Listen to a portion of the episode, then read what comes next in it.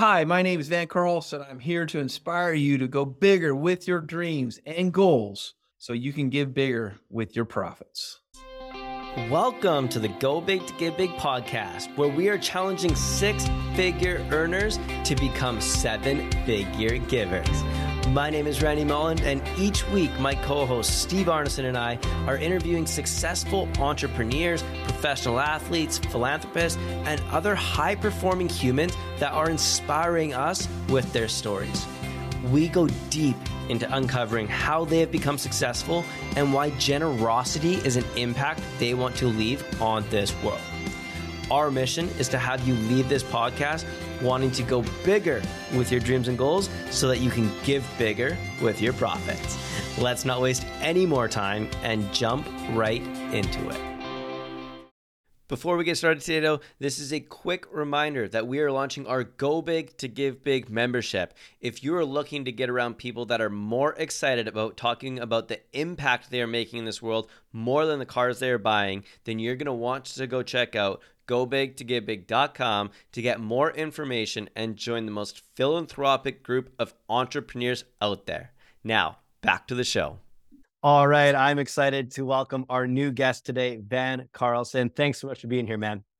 Thank you, Randy. Looking forward to our conversation we're going to have. Yeah, this is going to be good and, and it's going to be interesting. I had to do a lot of research to learn about, you know, what it is that you're doing and your expertise, but essentially you're the founder of SRA 831B Admin. And that is a mouthful and a lot of numbers. So, why don't you walk us through a little bit of what it is that you do within the 831B kind of tax strategies?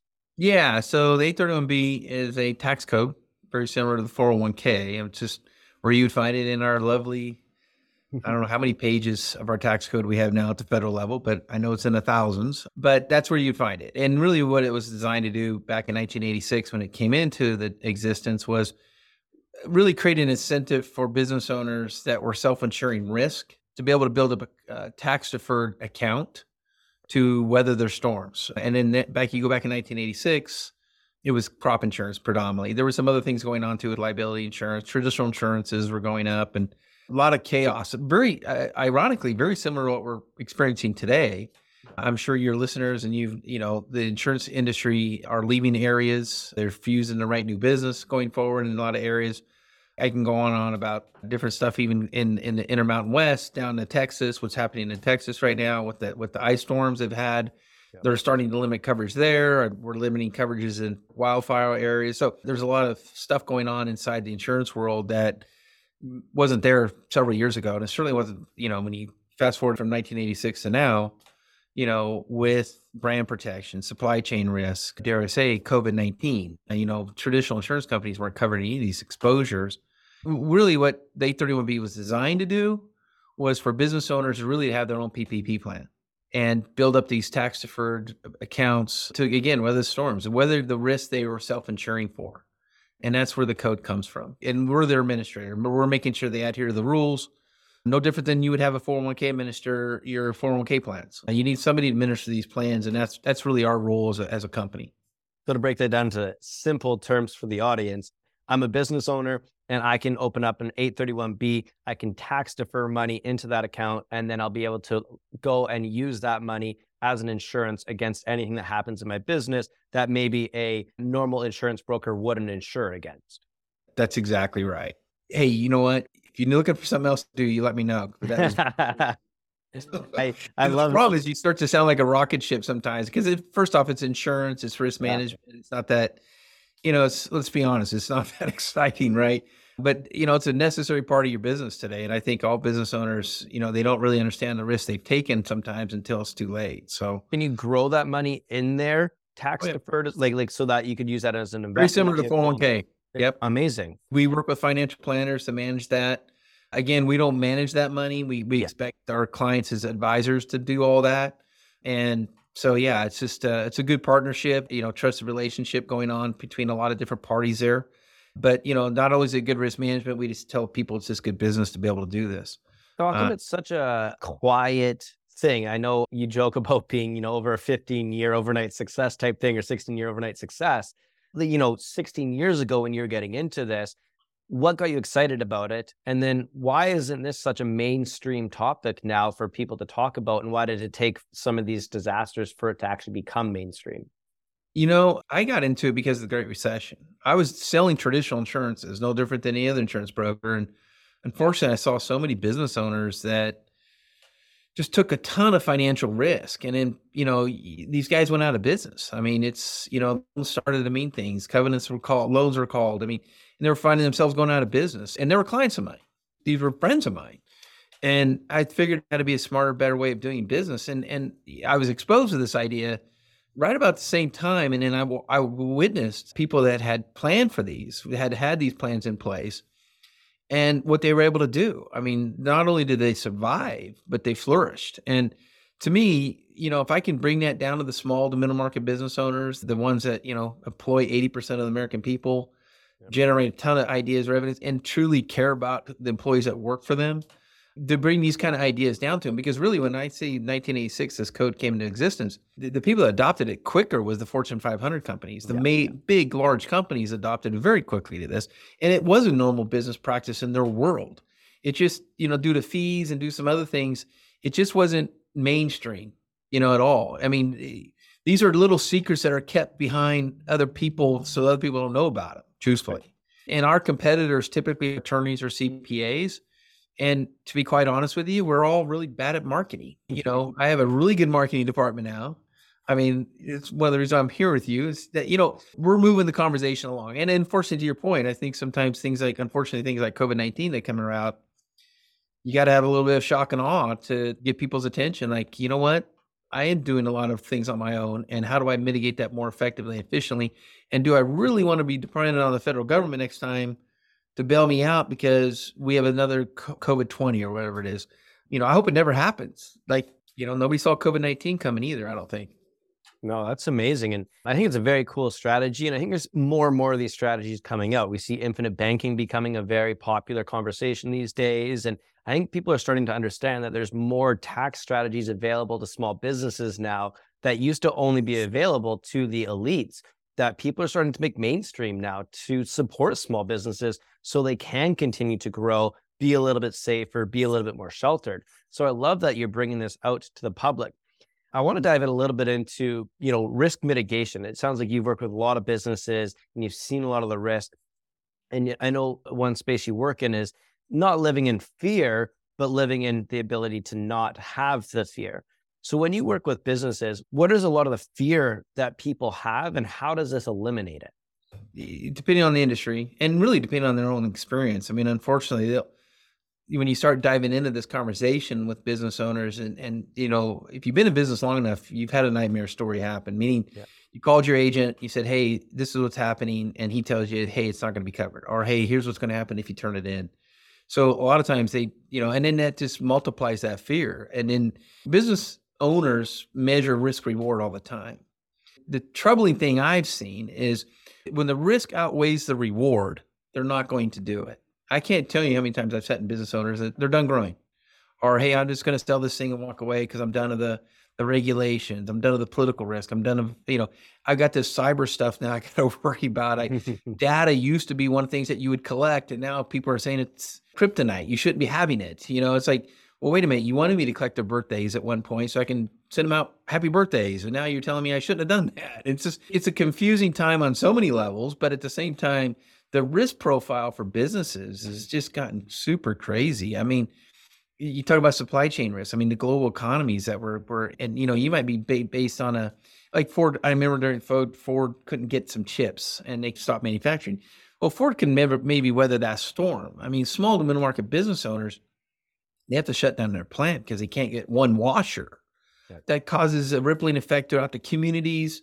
You know, with their employees. I mean, uh, you know, besides the things like COVID nineteen, right? But there's a list of things that go into risk management today that again big companies have adopted a long time ago because they had those risks. I mean, nobody was selling them even traditional insurances, so they had to go out and do it on their own. Now you talk speak between the small to middle market business owners. I mean, we're looking at first dollar loss. When I mean when I say first dollar loss, you know, it used to be that you know if I did damage to my car, I pay a collision deductible. That was my first dollar loss, meaning I was on the hook for the first five hundred dollars of damage to my vehicle.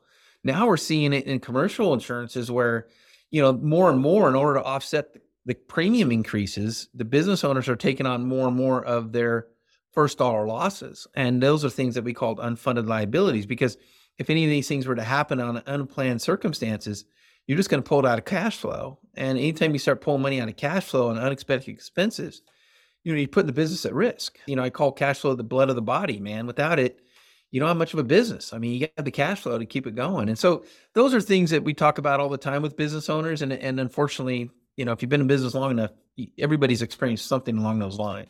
Yeah, absolutely. I want to dive into a little bit of you as an entrepreneur now. You started this business 16 years ago and you say you're a 16 year overnight success and it's, you know, just starting to grow quite a bit now. What challenges did you face? How did you stick with it? Why didn't you give up, you know, when things weren't all straight up or feeling good and you're going through the ups and the downs and trying to bring something new to market? Like what continued for you as an entrepreneur to want to stay in this space? Going back to 08 i mean when i saw those business owners i believe so much i mean here's the thing we got plenty incentive to spend money in this country.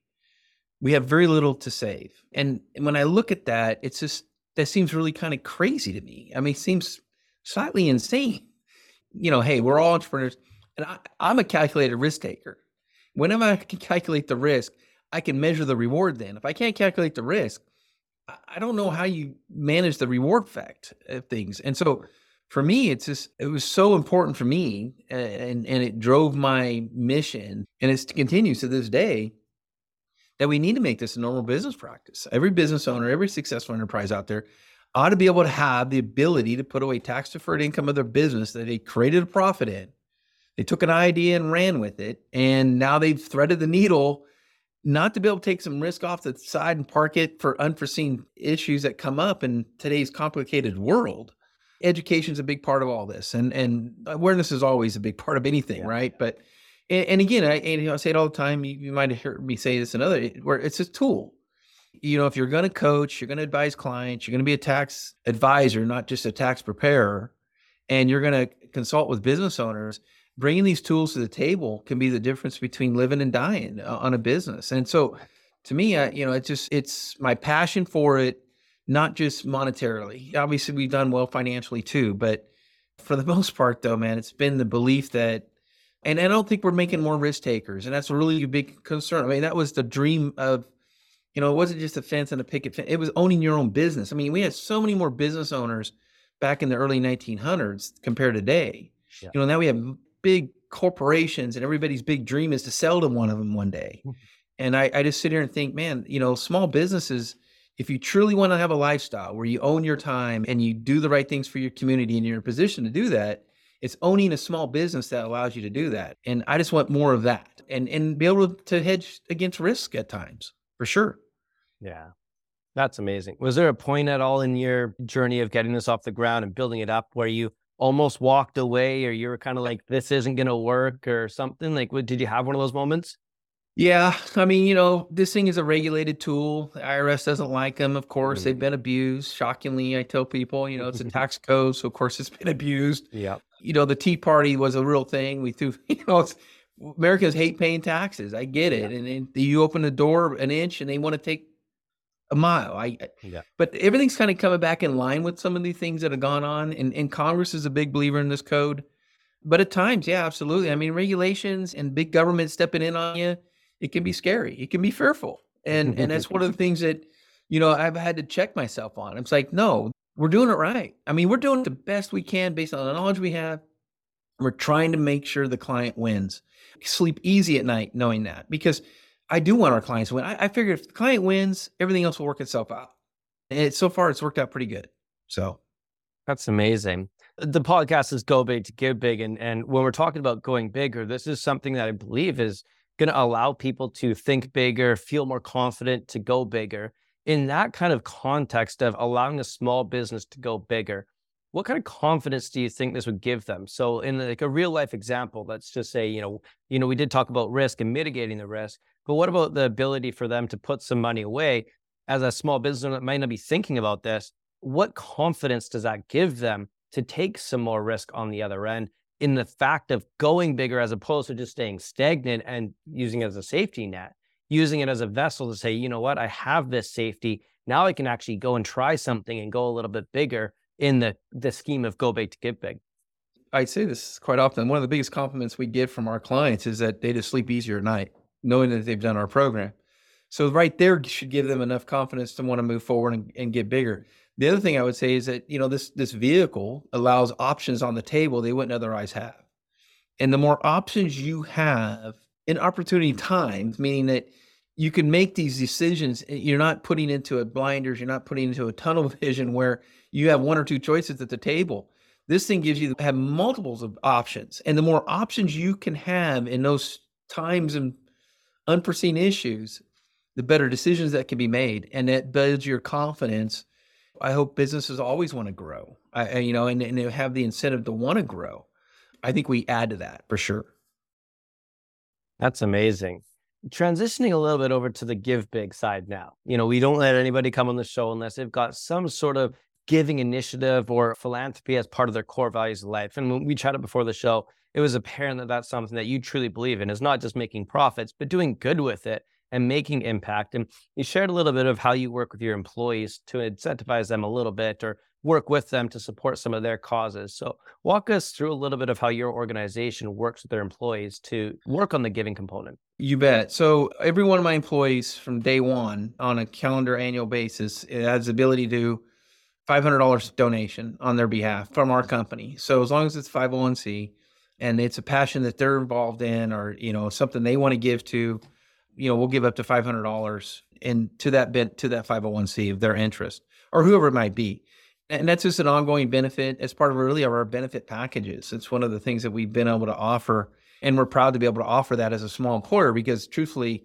not a lot of small employers are doing that, right? But it's 500 bucks, and I have 22 employees, yeah. right? But also formed a committee about three years ago. We try to designate dollars set aside every year.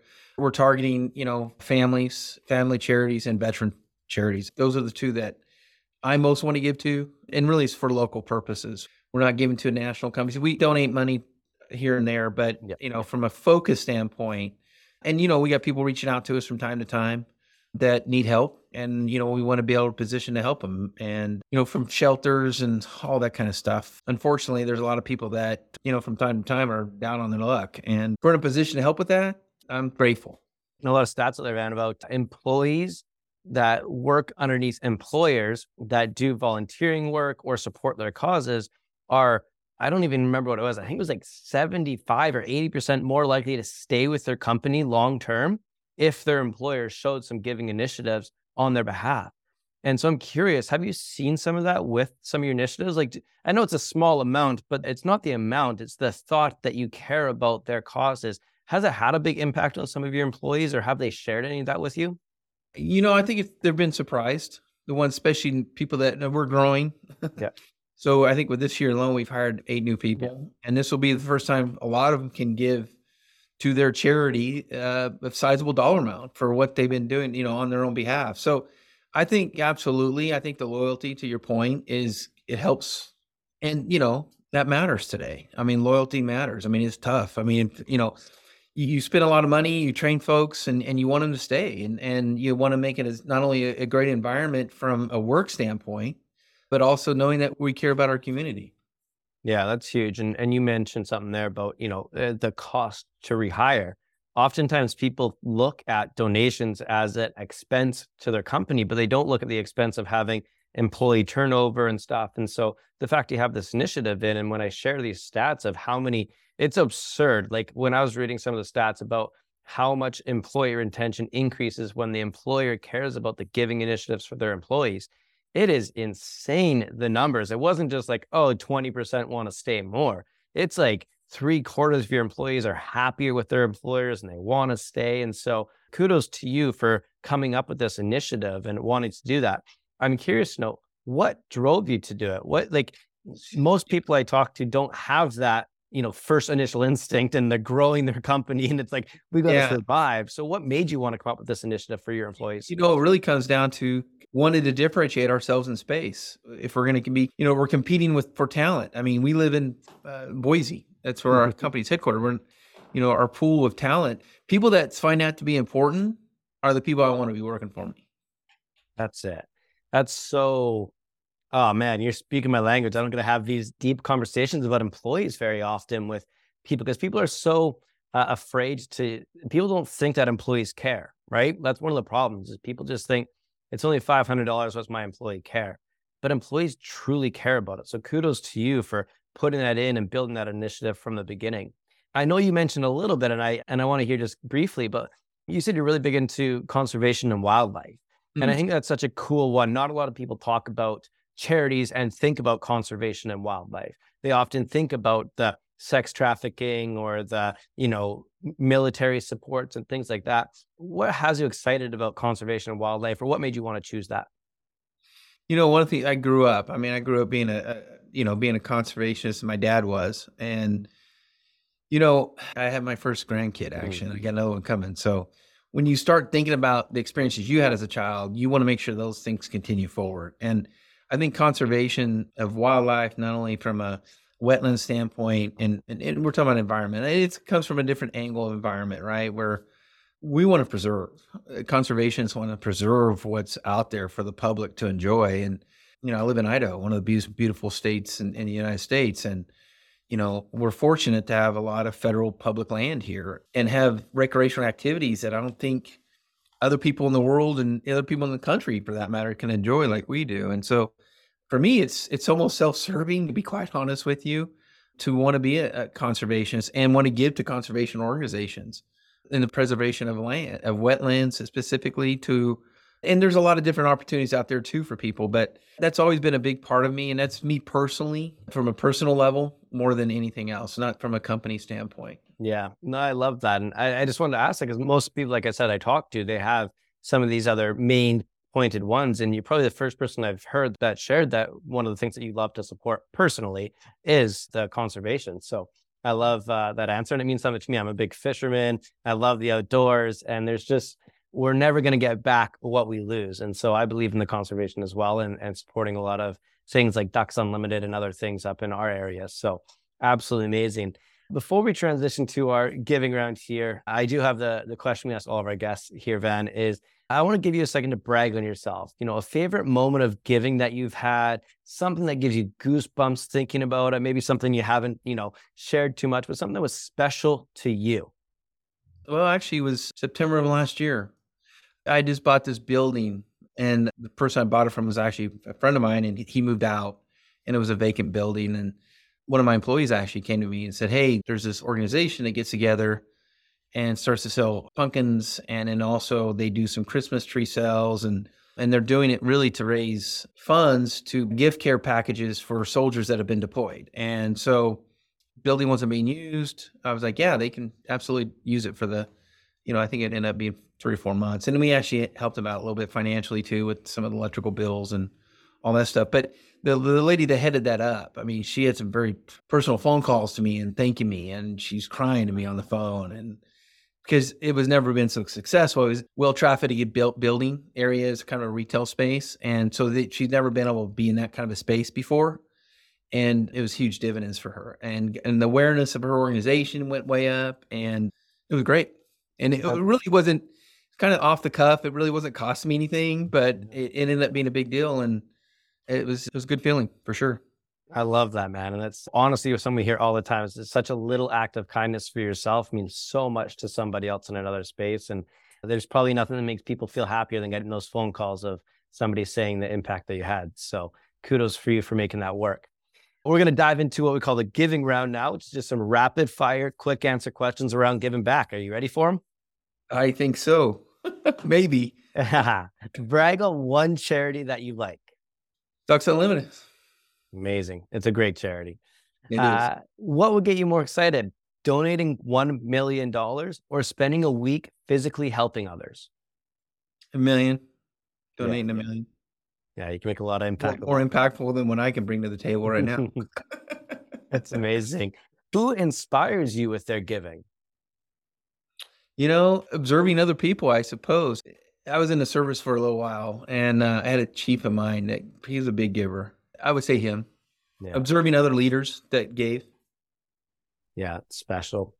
In the context of maybe how you've implemented the $500 for all your employees, do you think businesses should start giving from the very beginning of when they've created or after they've had some success and money? Man, it's it's hard one. That's I, I don't know because I, I, didn't start immediately either. To be quite honest with you, so that's a hard one. I, I think business owners should, you know, they're driving their own ship anyway, so they need to be consciously aware. I do think with success brings responsibility, and eventually you, you do need to migrate that way. Uh, if you're going to be a, a, a successful company in your community, I think giving is just you just got to make that a line item for your ability to move forward. If you can make it part of your business plan in the beginning, I think that's super super wise. Hit it on the head, Van. That's what we try and preach here. What's the first thing you think of when you hear the term "go big to give big"? you do need to take some risk at times, and the risk does pay off. And affordability to do what we've done. I mean, I, like I said, I have a responsibility to the team that works for me now, that that work with me, and not only that, and and the community I help support, and all the things that come along with that. Because without them, I wouldn't be here either. And so I think it kind of goes hand in hand. So first off, you got to think big to go big, and and I think that's one of the trappings we get into is we don't think big enough you start thinking and you you start putting plans together and goals and and you start to visualize it. And without vision on it you can't see it. So all of those things require for you to go big. And and if part of your motivation is to give back you know not just again monetarily and and here's the thing man randy i, I believe in this country if you're prone to make money you're going to make money. It doesn't matter if you're selling widgets or you're selling cars. You, you're just going to do it. And if you have those gifts, and I call them gifts, you should be giving it out. Absolutely, man. That's beautiful. In one word, describe the feeling you get when you give. Satisfaction. Mm, that's a great one. The final question for you today, Van, before we end the podcast here. Do you believe that money can be used to buy you happiness? No, but it gives you the ability to think about how you want to be happy. Mm. Elaborate.